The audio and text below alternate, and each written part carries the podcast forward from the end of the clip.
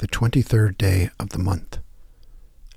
Live your life in a manner worthy of the gospel of Christ, for God has graciously granted you the privilege of suffering for Him.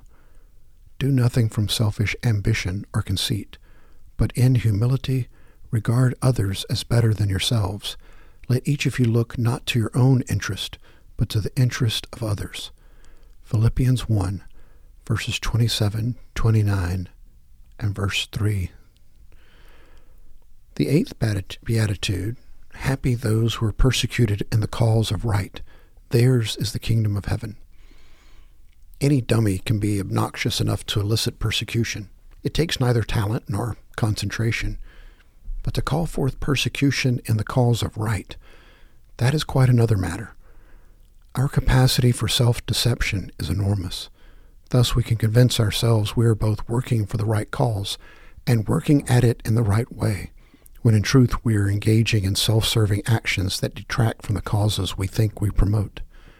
It is possible to stand in the way of what is right, even when we are intending to walk in right paths. Therefore, our urgent need is to see ourselves as our critics see us. When we are derided for the causes we espouse, it is well to ask, is the object of derision the cause I support, or my imperfect way of expressing that cause? When I feel constrained to criticize others, am I criticizing their causes and viewpoints, or them personally? Do I feel a sense of deep sadness within when I must stand against others, or do I feel a secret sense of glee or of superiority? Do I want to see those who criticize me persuaded and transformed or defeated and punished? How can I better be faithful to what I believe and at the same time be tender and compassionate in my manner and open to new understandings within myself? In the kingdom of heaven, the impurities of wrong motives for right actions cannot exist. They are refined away by the fire of divine goodness. Opening prayer. Remember, O Lord, all who are unjustly accused or wrongfully treated because they stand for what is right. To such persons give the comfort of your presence now and the assurance that they shall share in your triumph over all evil at the coming of your kingdom. Grant us also to stand for what is right, and to do this always with pure intention and wise action, that the causes we support may commend themselves to the world without distractions we create, through Jesus, who, without thought for himself, called forth the ultimate persecution and achieved the final victory. Amen. Psalm 9, verses 1 through 14. I'm thanking you, God, from a full heart. I'm writing the book on your wonders. I'm whistling, laughing, and jumping for joy. I'm singing your song, High God. The day my enemies turned tail and ran, they stumbled on you and fell on their faces. You took over and set everything right. When I needed you, you were there, taking charge. You blow the whistle on godless nations. You throw dirty players out of the game, wipe their names right off the roster. Enemies disappear from the sidelines, their reputation trashed their names erased from the halls of fame. God holds the high center. He sees and sets the world's mess right. He decides what is right for us earthlings, gives people their just deserts. God's a safe house for the battered, a sanctuary during bad times. The moment you arrive, you relax. You're never sorry you knocked. Sing your songs to Zion dwelling God. Tell his stories to everyone you meet how he tracks down killers, yet keeps his eye on us, registers every whimper and moan. Be kind to me, God. I've been kicked around long enough. Once you've pulled me back from the gates of death, I'll write the book on hallelujahs on the corner of Main and First. I'll hold a street meeting. I'll be the strong leader. We'll fill the air with salvation songs. From the book of Baruch chapter 4, verses 21 through 29. Take courage, my children, and cry out to God for help. He will rescue you from oppression, from the power of your enemies. I am confident that the eternal God will soon set you free. The Holy One, your eternal Savior, will make me happy when he shows you mercy. I cried and wailed when you were taken away, but God will bring you back and make me happy forever.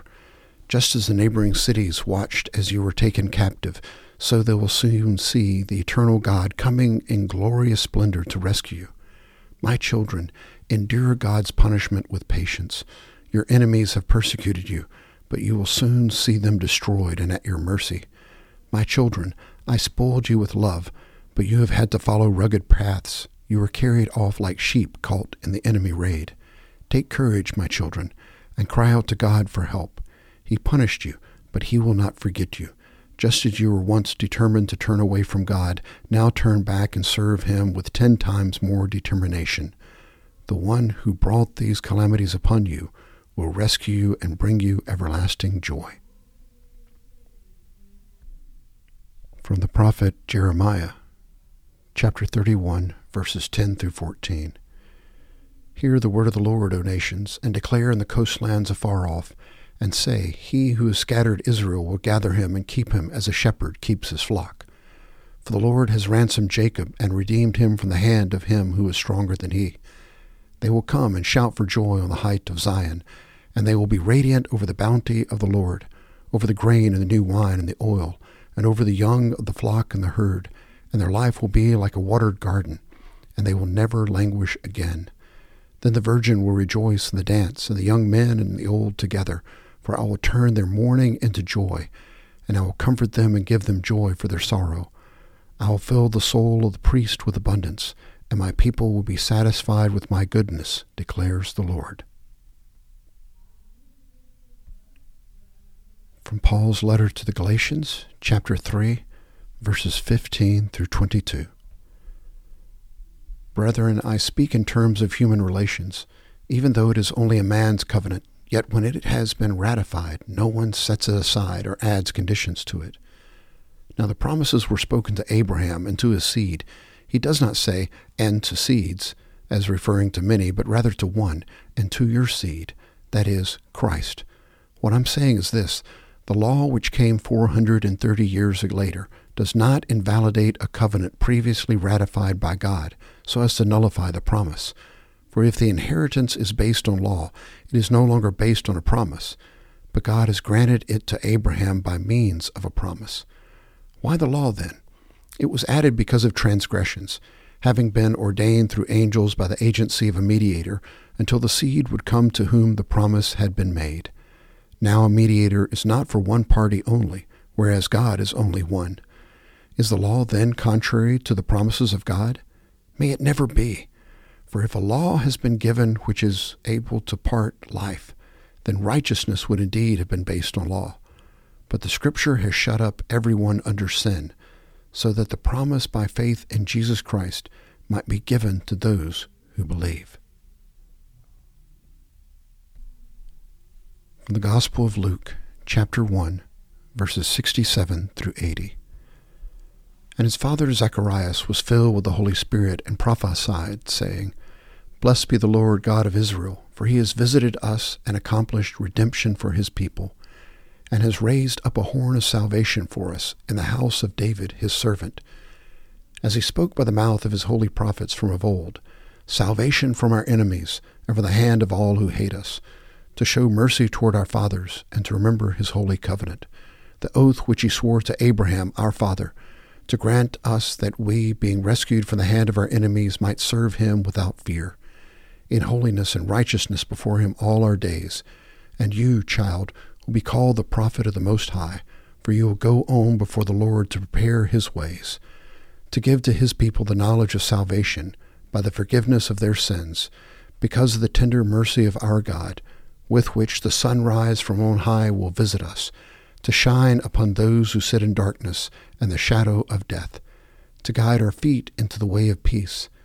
And the child continued to grow, to become strong in spirit, and he lived in the deserts until the day of his public appearance to Israel. These are the words of God for the people of God. Thanks be to God. Friday's Prayer. On this day, Lord Jesus, The flesh which you took upon yourself for us and for our salvation was hanged by us upon the cross. There you suffered all things and died that we might have life and have it in the abundance of your astounding grace. Blessed are you, Lord Jesus, with the Father and the Holy Spirit, one God, throughout time and all eternity. Amen. A Prayer in the Struggle for Truth by Janet Morley. God, whose name defies definition, but whose will is known in freeing the oppressed, make us to be one with all who cry for justice, that we may speak your praise, may struggle for your truth through Jesus Christ. Amen.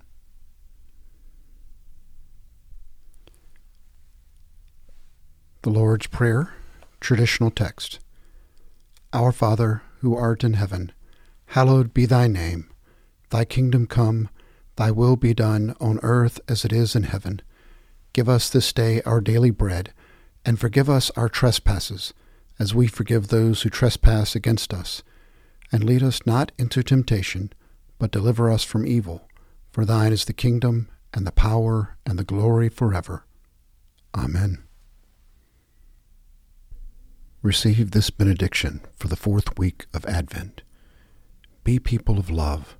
Let love live in your heart and share the love of Christ with all you meet. Share love by loving those you see regularly. Start by loving your community. Share love by loving those you do not know. How do your actions affect the rest of God's creation? Share love by praying for our world. In this Advent season, we need to see, feel, and share love. As you go out into the wonder of God's creations, share love, joy, peace, and hope with those you meet. Amen.